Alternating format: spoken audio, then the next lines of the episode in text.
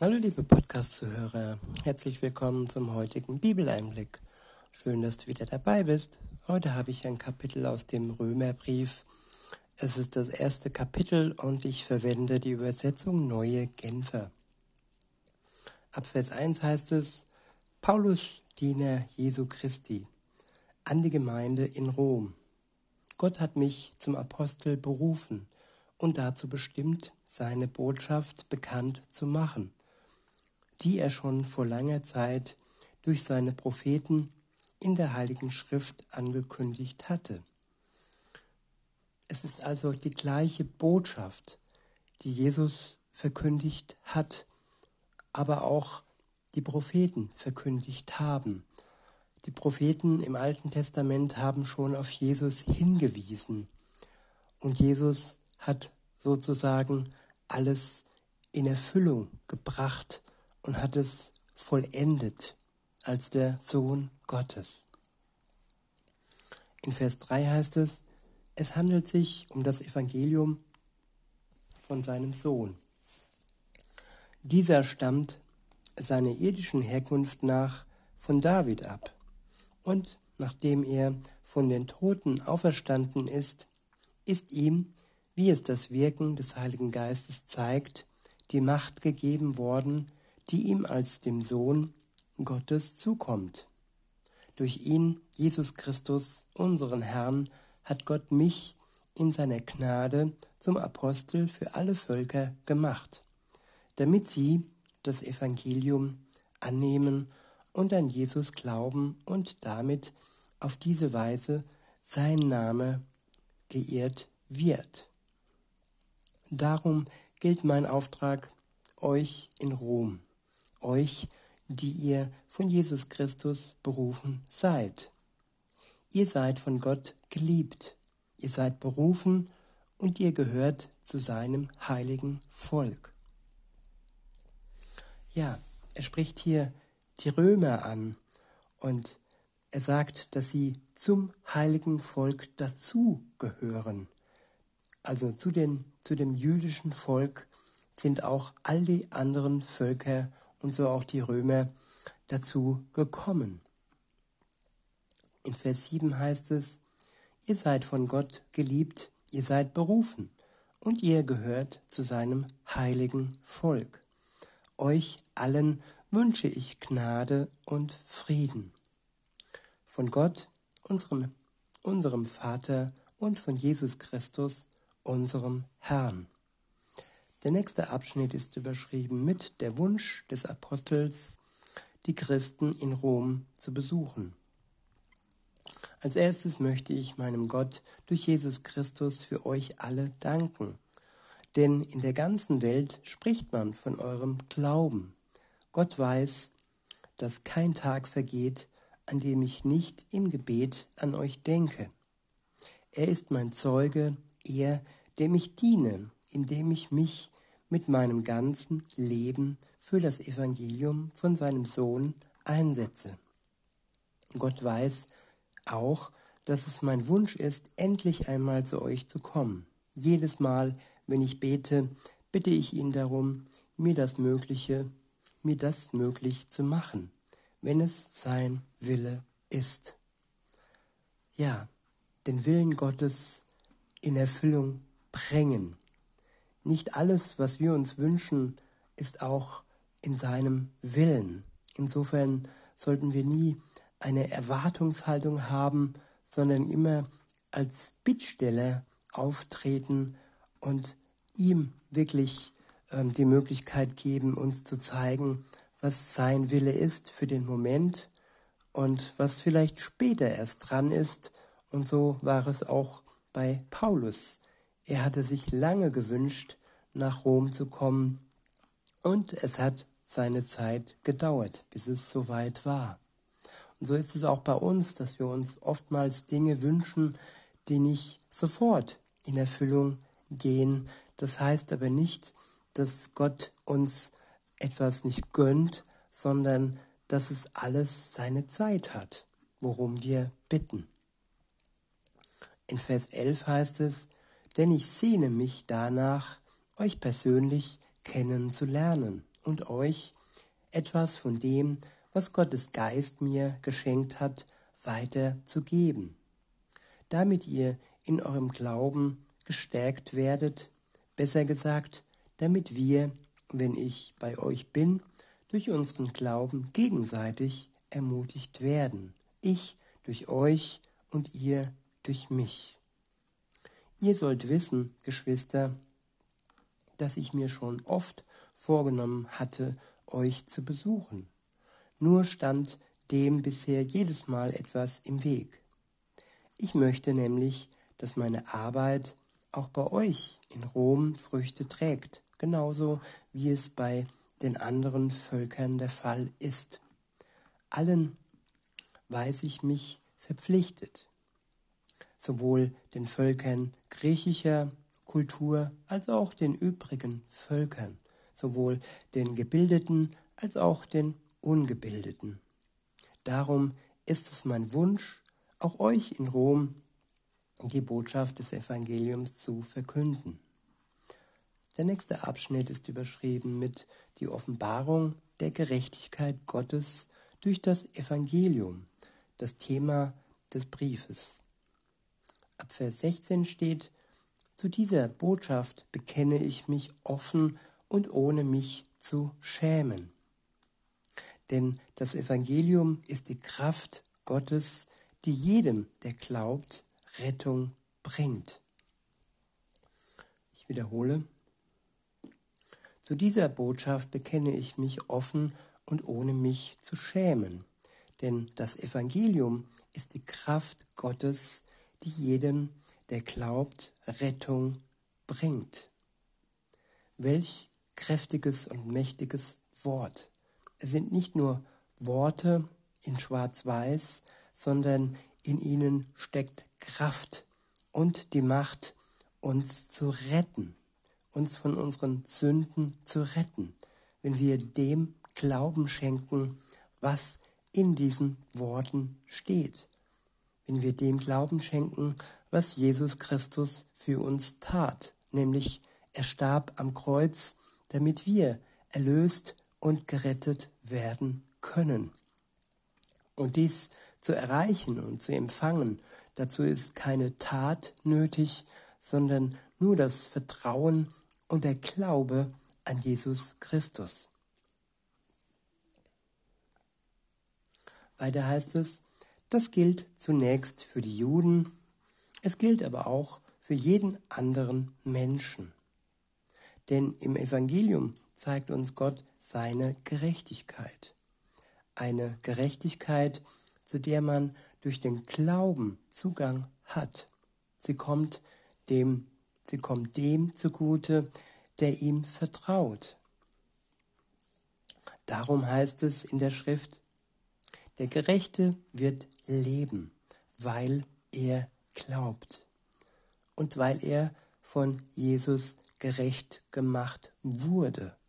Er hat die Gerechtigkeit nicht durch eigene Kraft und durch eigene Taten erreicht, sondern durch die Tat Jesu, dass er für ihn starb, ist er gerecht geworden, wurde er reingewaschen von seiner Schuld. Der nächste Abschnitt ist überschrieben mit Gottes Zorn über die Gottlosigkeit der Menschen. Ab Vers 18 heißt es, Gott lässt nämlich auch seinen Zorn sichtbar werden. Vom Himmel her lässt er ihn über alle Gottlosigkeit und Ungerechtigkeit der Menschen hereinbrechen. Ja, Gott ist heilig und seine Heiligkeit äh, lässt es nicht zu, dass die Ungerechtigkeit und die Gottlosigkeit der Menschen zwischen ihm und Gott steht. Wir haben zwei Möglichkeiten, zwei Möglichkeiten, uns reinwaschen zu lassen von unserer Gottlosigkeit und von unserer Ungerechtigkeit hin zur Gerechtigkeit Gottes zu gelangen oder wir stehen unter dem Zorn Gottes. Weiter heißt es, denn mit dem Ungere mit dem Unrecht, das sie tun, treten sie die Wahrheit mit Füßen. Dabei ist doch das, was man von Gott erkennen kann, für sie deutlich sichtbar. Er selbst hat es ihnen vor Augen gestellt. Seit der Erschaffung der Welt sind seine Werke ein sichtbarer Hinweis auf ihn, den, den unsichtbaren Gott, auf seine ewige Macht und seine und sein göttliches Wesen. Ich wiederhole Vers 20. Seit der Erschaffung der Welt sind seine Werke ein sichtbarer Hinweis auf ihn, den unsichtbaren Gott, auf seine ewige Macht und sein göttliches Wesen. Ja, die Schöpfung Gottes ist alleine schon ein, ein Hinweis auf Gottes Macht. Viele Wissenschaftler sind alleine nur durch ihre Forschung der Schöpfung mit allem, was dazu gehört, ähm, zu Gott gelangt, weil ihnen ist klar geworden, dass all dies kein Zufall sein kann, dass hinter all dem ein Schöpfer stehen muss. Allein durch die Forschung und durch die Betrachtung der Schöpfung Gottes. Der nächste Abs äh, weiter geht's. Die Menschen haben also keine Entschuldigung. Denn trotz allem, was sie über Gott wussten, erwiesen sie ihm nicht die Ehre, die ihm zukommt, und blieben ihm den Dank schuldig. Gott schenkte uns unser Leben. Gott schenkte uns alles um uns herum. Und das ist ein großer Grund, ihm zu danken. Wenn man uns etwas schenkt, dann ja, ist es eine gute Erziehung, wenn wir Danke sagen. Und auch Gott, der uns das Leben und alle Schöpfung geschenkt hat. Und vor allem, der uns ja Gerechtigkeit schenken möchte und uns reinwaschen möchte von unserer Schuld.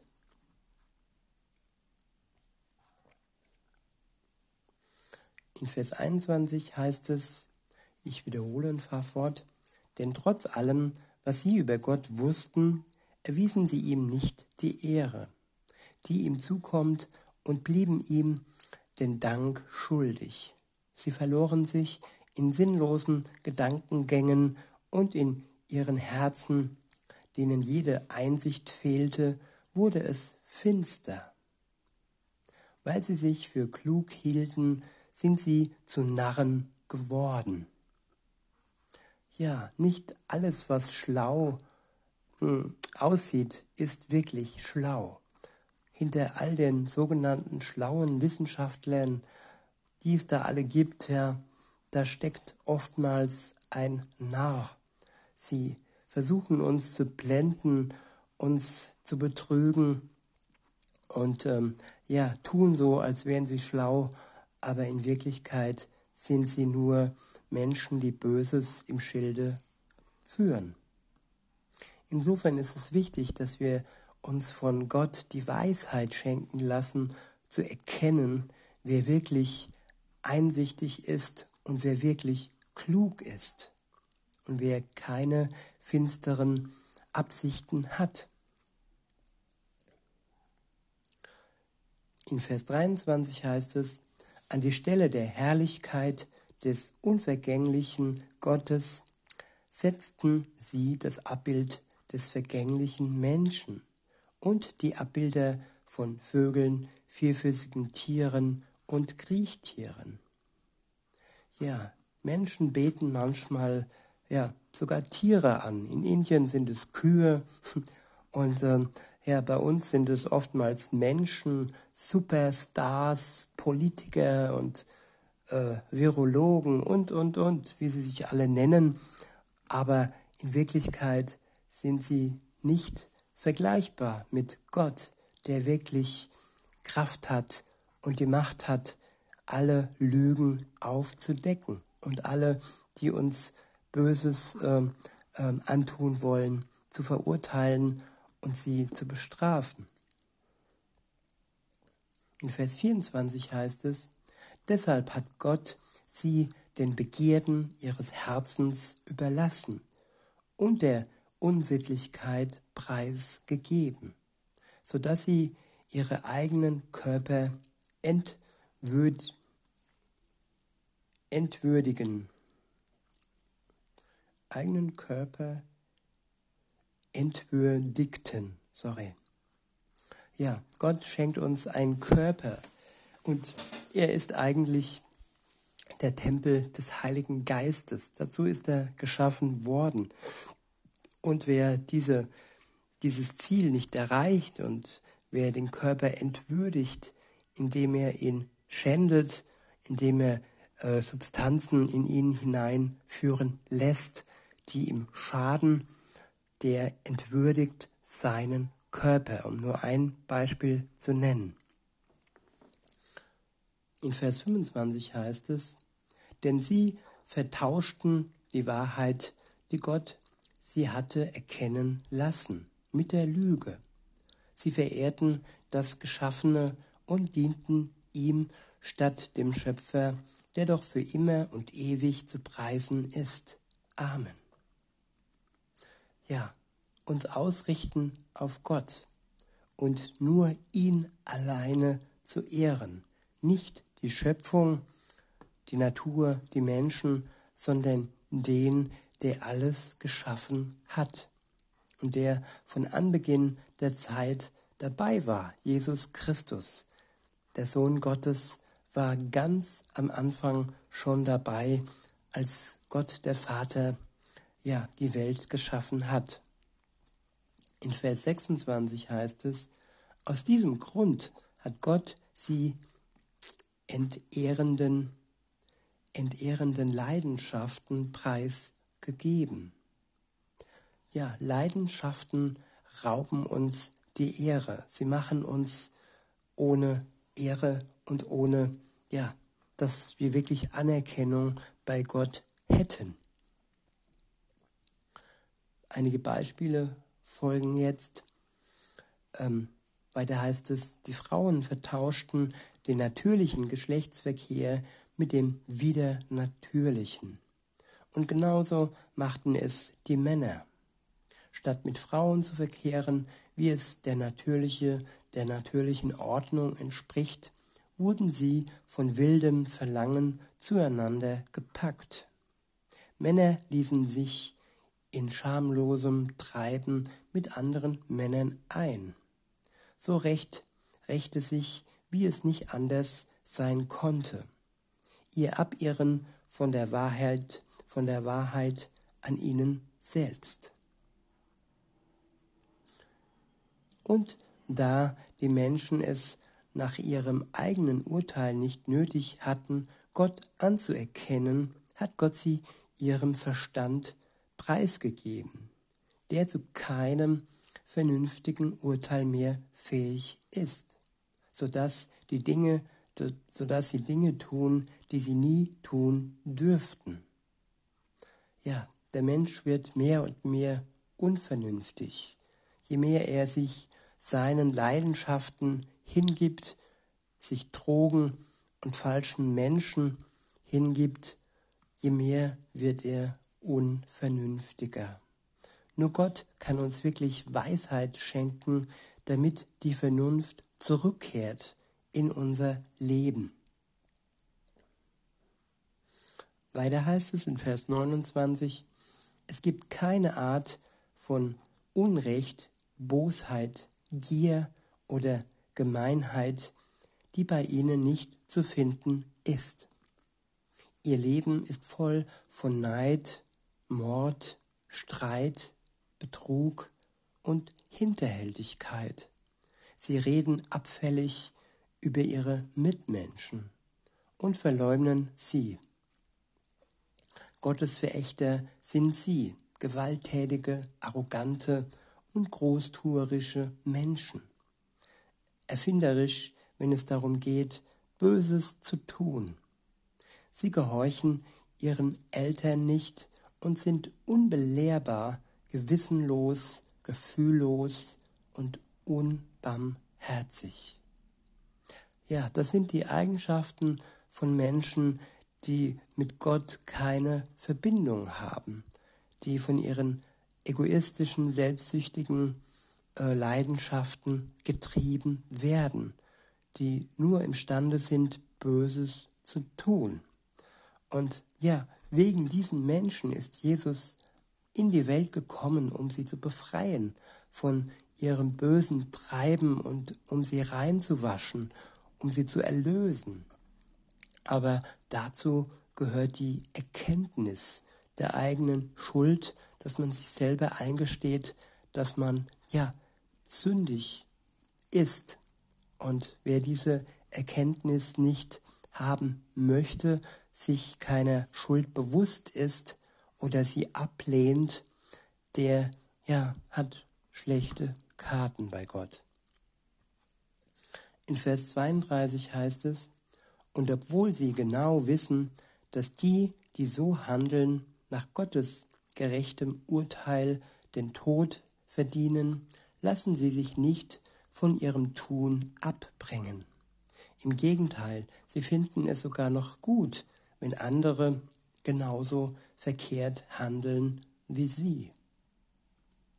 Ja, wenn du jemand kennst, der so unterwegs ist, dann ja, kannst du diese Person Gott im Gebet bringen, dass er aufwacht. Beispielsweise Paulus, er war ein, ein Verfolger der ersten Christenheit. Und sogar er, der viele getötet hat, ist zur Erkenntnis gekommen, dass er falsch lag und dass er schuldig wurde. Er ist ein Beispiel dafür, dass kein Mensch hoffnungslos ist in der Welt. Ob du es bist oder jemand in deiner Umgebung, liebe Zuhörerin, lieber Zuhörer, es gibt immer Hoffnung.